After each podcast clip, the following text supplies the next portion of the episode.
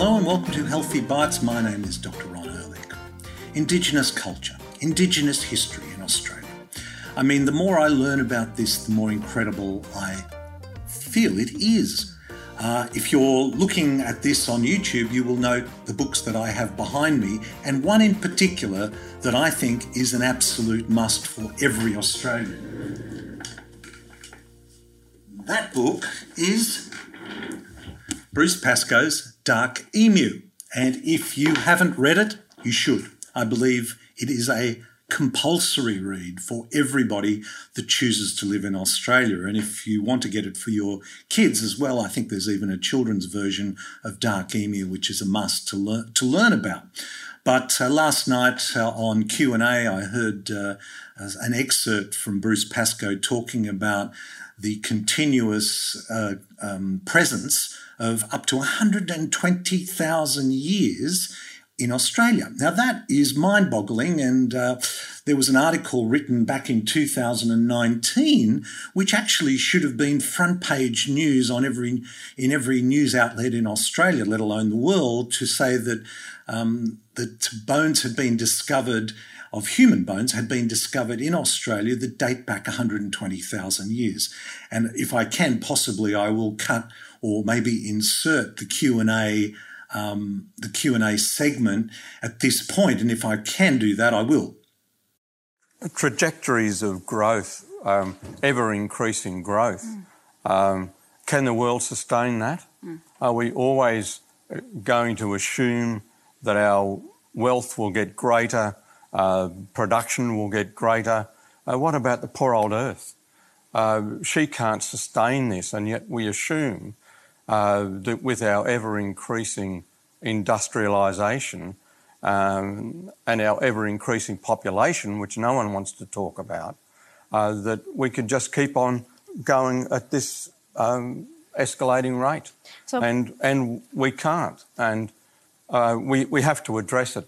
And, you know, I've, the, this country has a, we talked about Australian history before, Australian political history. Well, Australian political history is 120,000 years old minimum. Um, and that was a society uh, basically egalitarian. Um, we have probably got the oldest village on earth in this country, which meant we invented society. And that society for 120,000 years was largely egalitarian. I think this is a triumph. And I think we need to refer to it more and more frequently and and stop looking at the, the, the, the cycle of news as if this is the world. It is not the world. The world is in our hearts, and it's what we.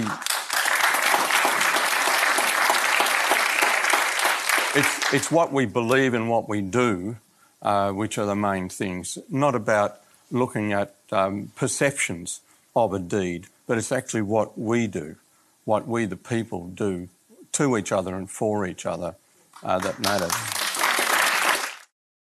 I think that's incredible, don't you?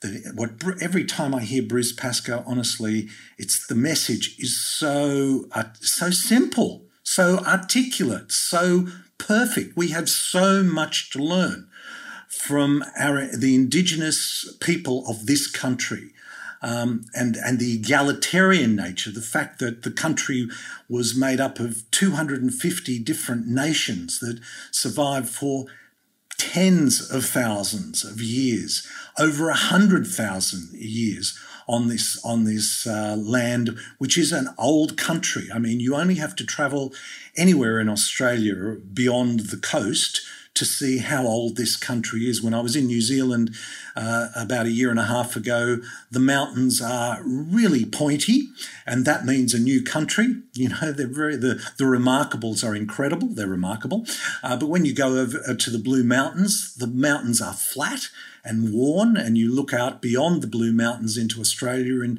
you realise how old and worn this country is. But to think that the indigenous people have lived here in harmony with nature. And yes, they have shaped nature. All human beings do tend to shape the environment in which they are. But um, but they've lived in harmony with it, and we have so much to learn from it. Look, it just uh, it, it's just an incredible experience. I'm hoping to really explore this in much greater detail on the podcast in the coming years. And um, I've been trying to get Bruce Pascoe on as a guest, but he's a very busy man. Uh, but anyway, I will be exploring others in that vein. I just wanted to bring your attention to A, the book Dark Emu, B, the incredible history of, of uh, Uh, the Indigenous people's relationship with this country, and see how much we have to learn from it. I hope this finds you well. Until next time, this is Dr. Ron Ehrlich. Be well.